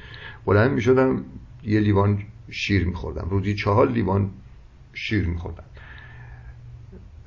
و طرفدار سرسخت لبنیات بودم و طرف... هر کسی که بر علیه گوشت حرف میزد من میزدم تو دهنش و میگفتم نه شما نمیدانید، آگاه نیستید. خب الان خودم برعکس شدم و اونایی که گوشت میخورن رو بهشون میگم که آگاه نیستید. و چرا؟ چون که رفتم مطالعه کردم. ما تا مطالعه نکنیم دست بر نمیداریم از این غذاهای مضر و فکر میکنیم لازمه. من فکر میکردم خوردن شیر لازمه تا اینکه کتاب مطالعه چین پروفسور کولین کمبل رو خواندم. بعد توی این حین با ارزش معنوی خودم هم آشنا شدم، فهمیدم که خداوند با هدف بزرگی منو آفریده و من با خوردن این غذاهای مضر، با خوردن گوشت، نمک، قند، شکر، دارم این وجود با ارزشم را نابود میکنم. یکی از دلایلی که شما الان دارید گوشت میخورید و روزی یک بار میگید من نمیتونم دست ازش بردارم، چون که آگاه نیستید. آگاه از چی نیستید؟ از این که یک وجود با ارزش هستید. آگاه از این نیستید که این گوشت این وجود با ارزش شما رو داره مسموم میکنه و نابود میکنه. من خودم دکتر ژنتیک هستم. این بحث این که میگن گروه خونی به نوع تغذیه ربط داره به این سادگی نیست. اصلا اینجوری نیست که بگیم اونایی که گروه خونیشون اوه حتما گوشت خورن، اونایی که گروه خونیشون به گیاه خورن. من خودم گروه خونی به مثبت. ما دندانمان دندان گوشت خوری نیست، رودمان روده گوشت خوری نیست. این بحث رو بذار کنار که من گروه خونیم اوه بایستی گوشت بخورم، یعنی اینا اطلاعات غلطه. ما یک مشک... یکی از بعضی از دانشمندا میگن که بزرگترین بیماری در بیماری انسان نادانیه، اما بعضی دیگه میگن که نخیر، از نادانی خطرناکتر هم داریم و اون توهم داناییه. تویی که الان داری میگی که این گروه خونی من اوه پس من گوشت خورم، یعنی این داناییه، خودتو اینو دانایی فرض میکنی و بر اساس اون داری اون گوشت رو میخوری. این دانایی نیست، این توهم داناییه. برو فیلم چنگال به جای چاقو را ببین که شبکه چهار جمهوری اسلامی ایران چند بار پخش کرده. یه فیلمیه که مشهوریت جهانی پیدا کرده، یه مستند علمیه. برو کتاب مطالعه چین پروفسور کولین کمبل را بخوان اگر احساس میکنی وجود با ارزشی هستی. اگر احساس میکنی نخیر یه وجود بی ارزشی هستی و بایستی به حرف اینو اون خودتو زندگیتو پیش ببری، خب و بر اساس اطلاعات اندکی که داری برنامه ریزی بکنی و بر اساس توهم دانایی که داری برنامه ریزی بکنی، خب پیش برو. این باعث میشه که حالت خوب نشه. تو الان که تیروئیدت کمکاره نشون میده که بدن تا از تعادل طبیعی خارج شده. و چه چیزی اینو از تعادل طبیعی خارج میکنه؟ یکیش همون گوشته، یکیش نمک و قندیه که تو وارد ب... مخصوصا نمک که وارد بدنت میکنی. یکی چیزی که یکی از چیزایی که تعادل بدن تو به هم میریزه و تو رو دچار تیروئید کمکار کرده، مصرف خمیر دندانه که حاوی فلورایده. اینا اطلاعاتیه که تو بایستی کسب بکنی. وقتی که تو میای توی این انجمنای خامگیاخواری این اطلاعات بهت میرسه و درست اطلاعاتو بگیر. مطالعه هم بکن خودت. برو اون حالا فیلم های منو تو سایت ای سمینار ببین، برو سخنرانی های منو که چهارصد تا سخنرانی توی تلگرام گوش کن، مکالمه های منو با بیمارهای بیماری سخت و حتی داستان شفایافته ها رو گوش کن که آگاه بشی.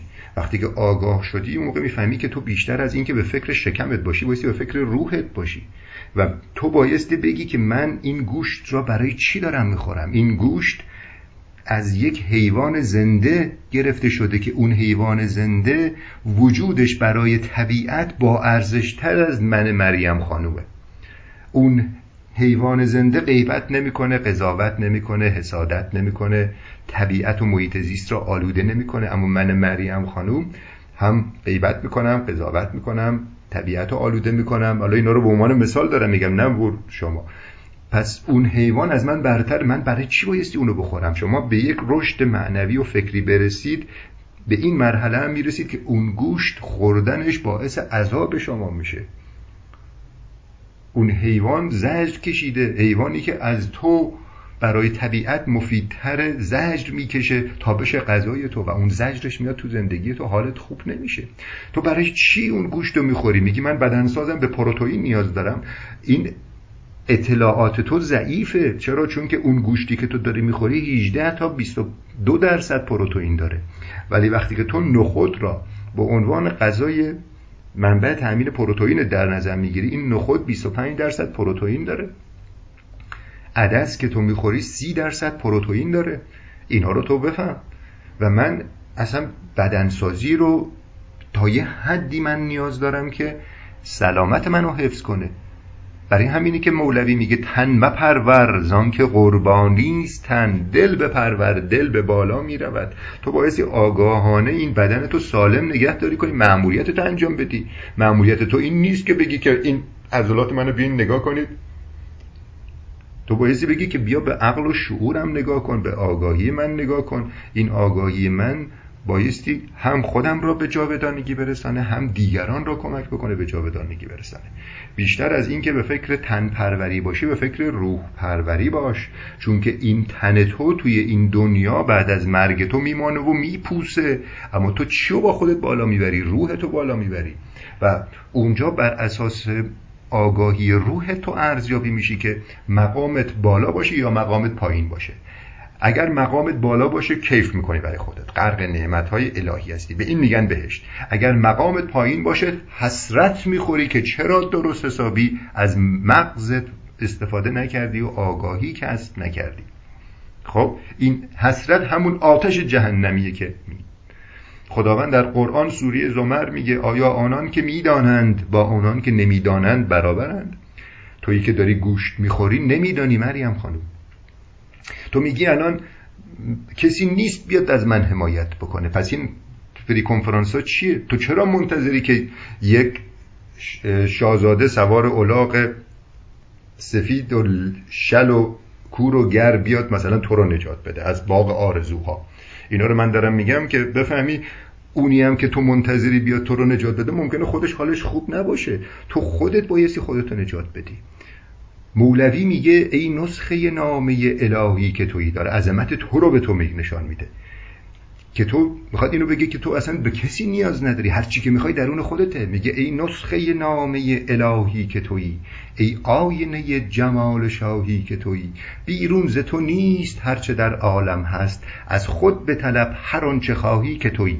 بذار من داستان آقا سیروس رو برات بگم. آقا سیروس کسی بود که توی اهواز دو تا از مهره‌های کمرش باعث تعویض مفصل میشد. یعنی میگفت من خم بودم راه میرفتم، نمیتونستم سر پا وایسم. دکترها گفتن چاره‌ای نداری جز اینکه دو تا از مهره‌های مه... کمرتو مصنوعی بکنی، تعویض کنی. میگفت من تصادفی با کانال کمپین خود مراقبتی تو آشنا شدم توی تلگرام، رفتم اونجا سخنرانی‌ها رو گوش کردم، مطالبو خواندم و هیچ به هیچ کس هم زنگ نزدم. فقط همون مطالبی که تو تو کانال گذاشته بودی کافی بود و من اینها رو خواندم. صد و بیست روز خامگیاخواری کردم، دیدم حالم خوب شد، کمرم راست شد، دیگه نیازی به پیوند به تعویض مفصل مهره نبود. متوجهی؟ با هیچ کس هم صحبت نکردم. وقتی که به من زنگ زد گفت من زنگ نزدم ازت مش... مشاوره بگیرم که بگم بهم بگی چی کار کنم. همون چیزهایی که تو کانال گذاشته بودی تو سخنرانی‌هات کافی بود که من آگاه بشم.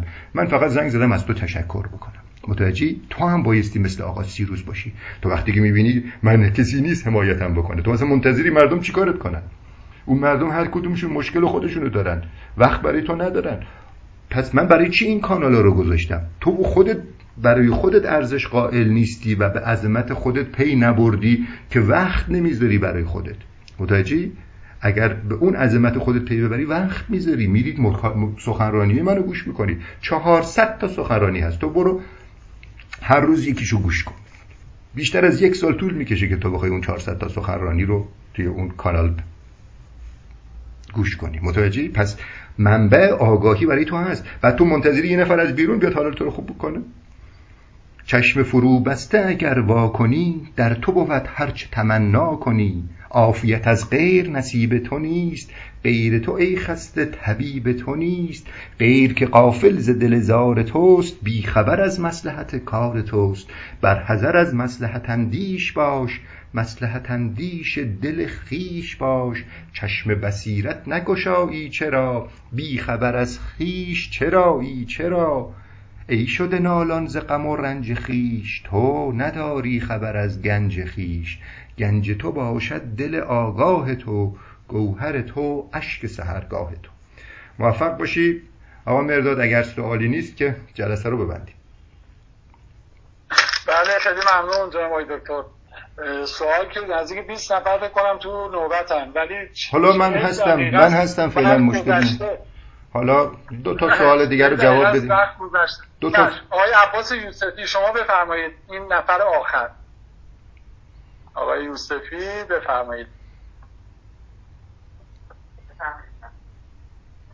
عباس آقا میکروفون شما بازه فکر کنم. نه بازه. بله بفرمایید.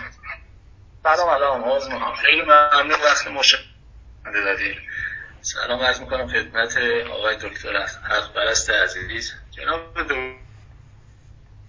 دکتر من حدود چهار پنج سال از توی این مسیر هستم. یه موضوعاتی بود میخواستم بگم، حالا کوتاه میگم وقت جلسه هم نمیگیرم. این موضوع که شما تو هر جلسه عرض میکنید که قند میوه ها برای سرطانی مضره، اینو من به تجربه بریم ثابت شده که این کاملا اشتباهه. چون دوستان بودن از نزدیک من مشاهده کردم که با فقط خوردن میوه ها مشکل بیماری سرطانشون برطرف شده. بیمارانی که حتی شیمی درمانی شدن، جراحی شدن، این موضوع رو گذروندن. بعد یه موضوع دیگه در مورد کتاب قابلانه خواستم بگم. البته این بحث من اصلا بحث تعصب نیست، من چون من با دقت بارها کتاب‌ها رو خوندم، به خصوص کتاب قابلانه و کتاب آوانسیانا. این کتاب اصلا به نظر من فقط صرفا میوه خارج رو تایید نمی‌کنن. این کتاب مغزها و مغزها رو جزء میوه ها میدونه، حتی خیار و بروجل هم جزء میوه های زمینی میدونه. این کتاب خیلی کتاب خوبی هست، اینجور نیست که ما به دوستان بگیم مطالعه نکنید کتاب خوبی نیست. چون من احساس میکنم، البته شما خیلی بزرگوارید، آگاهیتون خیلی بیشتر از ماست، این کتاب احساس میکنم که شما هم با دقت نخوندید. حتی جوانها رو به عنوان غذای دسته پنجم گفته، اگر مزه خاصی نداره اگه کسی هم میتونه بخوره. اینجوری نیست که این کتاب کاملا رد کنیم و دوستان از این همه آگاهی که تو این کتاب هست محروم کنیم. ببخشید حالا من یه تماس تلفنی هم حتما باید با شما بگیرم، یه موضوعات خاص دیگه هست که باید با خودتون صحبت کنم. باید خواهش میکنم این ساعتی که وقتتون آزاد دارید به من مطلع کنید که باهاتون در تماس باشم. خیلی ممنون و روز خوبی داشته باشید. خدا نگهدار. آقای یوسفی عزیز ممنونم که این موضوع رو مطرح کردید. ببینید من میدونم که بعضی از افراد هستن اگر فقط میوه هم بخورن سرطانشون درمان میشه. متوجهی؟ چرا؟ چون که اونا گوشت و لبنیات و برنج و نان و نمک و قند رو نخوردن. ما چرا دچار سرطان میشیم؟ چرا دچار تیروئید میشیم؟ چرا دچار ام اس میشیم؟ چون که غذامون غیر طبیعیه. وقتی که ما این غذاهای غیر طبیعی رو میذاریم کنار، فقط آبم بخوریم شفا پیدا میکنیم. حالا کسی که میوه میخوره، این میوه هم اگر به اندازه بخوره سرطانش خوب میشه. چرا؟ چون که اون غذاهای سرطانزا رو نخورده. وقتی که ما الان طبق نظر علم پزشکی نوین، ما بایستی اونم در نظر بگیریم، نه اینکه بگیم علم پزشکی رو بذاریم کنار دیگه اون هیچی برای گفتن نداره. نه خیر، من برای اینکه خامگیاخواری رو تبلیغ بکنم از اطلاعات دانشمندهای پزشکی استفاده میکنم. اونا به ما گفتن که ویتامین C ضد سرطانه و نشان دادن بر اساس تجربیات، نشان دادن که قند سلول‌های سرطانی را کمک میکنه که تقویت بشن. من پس وقتی که این علم جدید و علم معتبر پزشکی رو تا در این حد میبینم، برنامه در درمان بیماری‌های سرطان را اگر از روش‌های نوین پزشکی ناامید شدن، بازم من همیشه اینو میگم، کسی که بیمار سرطانیه فوری نگیم بیاد خام گیاهخوار شه، بره به شیمی درمانی و پرتو درمانیشو بکنه، چون از کجا معلوم با خام گیاهخواری خوب بشه؟ بعداً اون موقع برای ما دردسر درست میشه و ضربه بزرگ به خام گیاهخواری میزنن.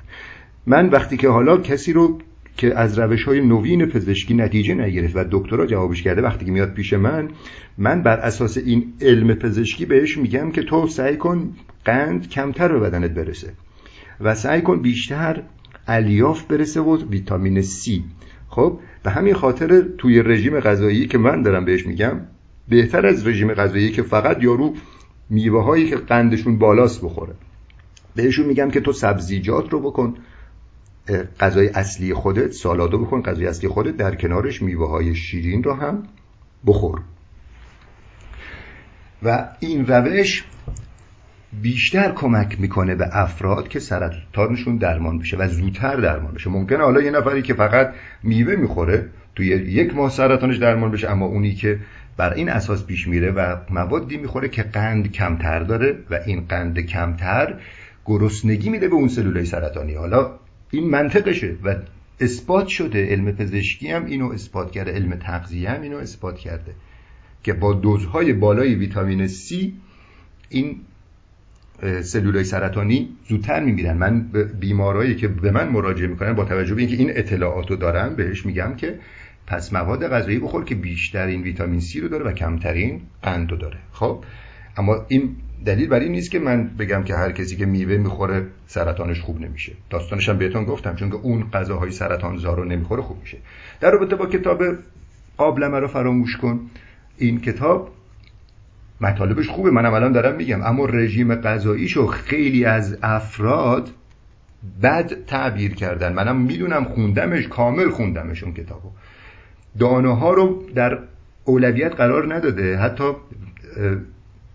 سبزیجات رو هم اونا رو اولویت قرار نده و گفته غذای اصلی ما میوه است و بر اساس همین یک عده آمدن گروه تشکیل دادن و اسم این گروهشون رو گذاشتن میوه خواری و دارن میوه خوار رو ترویج میکنن. بعد وقتی که میری توی گروهشون میبینی که اونا گوجه فرنگی هم میخورن، میگه گوجه فرنگی هم میوه است. خب میگم آقا من مشکلم با این اصطلاحی که شما دارید استفاده میکنید، پس چرا نمیگید خام گیاهخواری؟ مگه خام گیاهخواری خودش چه مشکلی داره؟ البته من خودم با کلمه خام گیاهخواری هم مخالفم، من به تغذیه طبیعی باور دارم، اما خیلی از مردم تغذیه طبیعی رو یه جور دیگه تفسیر کردن. ما هدفمون اینه که مردم رو هم از این اتاق تاریک بیاریم بیرون. این مردم وقتی بهش میگی تغذیه طبیعی، میگه خب منم تغذیه‌ام طبیعیه، منم گوشت بلدرچین میخورم، گوشت بوقلمو میخورم، شیر بز میخورم، شیر ارگانیک میخورم. خب اینو تغذیه طبیعی میدونه. بحث من با این افراد میوه‌خوار اینه که ما این کلمه میوه‌خواری رو استفاده نکنیم، چون که افرادی که تازه وارد هستن گمراه میشن.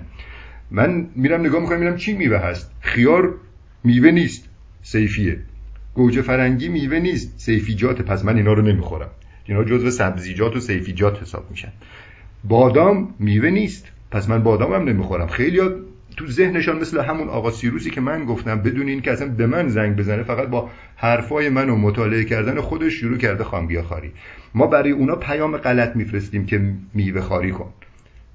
این اصطلاح میوه خواری رو من قبول ندارم. خود اون میوه خوارا هم میوه خوار نیستن، گوجه فرنگی میخورن، هندونه میخورن، هندونه میوه نیست. پس ما درست مردم را آگاه کنیم. کتاب قابلمه رو فراموش کن، یک نفر نوشتتش، رژیم غذاییش، کسی اینو میخونه اولویت رو میده به میوه، در صورتی که اولویت چندان با میوه نیست. در بعضی از بیمارها مثل بیمارهای سرطانی و بیمارهای دیابت اولویت با سالاده. این تو اون کتاب نوشته نشده. ما منطقی و علمی خام گیاهخواری رو شروع کنیم و منطقی و علمی رو ترویج کنیم. من برای این که بتوانم نجات پیدا بکنم از این بازی زندگی و لیاقت خودم را به خداوند نشان بدم، بایستی دیگران را هم همراه خودم کنم. اگر من آگاهانه وارد این مسیر بشم و درست دیگران را نجات بدم، کمک بکنم و یک کشتی نوح بسازم، اون موقع است که من لایق جاودانگی هستم. خیلی هستن وارد این مسیر میشن بدون مطالعه و یک کشتی، یک قایق یک نفره سوراخ را برای خودشان درست کردن و سوارش شدن و این قایق خودشون هم نمیتونه نجات بده. چرا؟ چون که مطالعه ندارن، آگاهی ندارن. ما از عقل و شعور خودمون استفاده کنیم. به مردمم، اونایی که تازه وارد هستن، گفتم بهتان، دوباره تکرار میکنم چون مهمه، یک کلیشه بهشون میدیم که این توصیه ماست برای شروع. بعد از یه مدتی که تو فهمیدی، آگاه شدی، مطالعه کردی، خودت بایستی رژیم غذایی خودتو تعیین کنی. فقط این اصول را رعایت کن: هر چیزی که خداوند تو طبیعت گذاشته رو بخور، حبوبات را هضم نکن، دانه ها رو هضم نکن، مغز ها رو هضم نکن، سبزیجات رو هضم نکن و اینا رو به اندازه کافی وارد رژیم غذایی بکن. اصطلاحاتی هم که به کار میبریم خیلی مهمه. اصطلاح خام گیاهخواری عمومی‌تر و بهتره. اصطلاح میوه خواری غلطه، چون که تو وقتی بی میگی میوه خواری، میگه پس سبزیجات من نبایست بخورم، چون که این گروه میوه خوار هستن. روی این اصطلاحات هم خواهش میکنم درست کار کنیم و اصطلاح درست را به تازه واردها آموزش بدیم. موفق باشید. جلسه خوبی بود. امیدوارم تازه واردهای عزیز استفاده کرده باشند.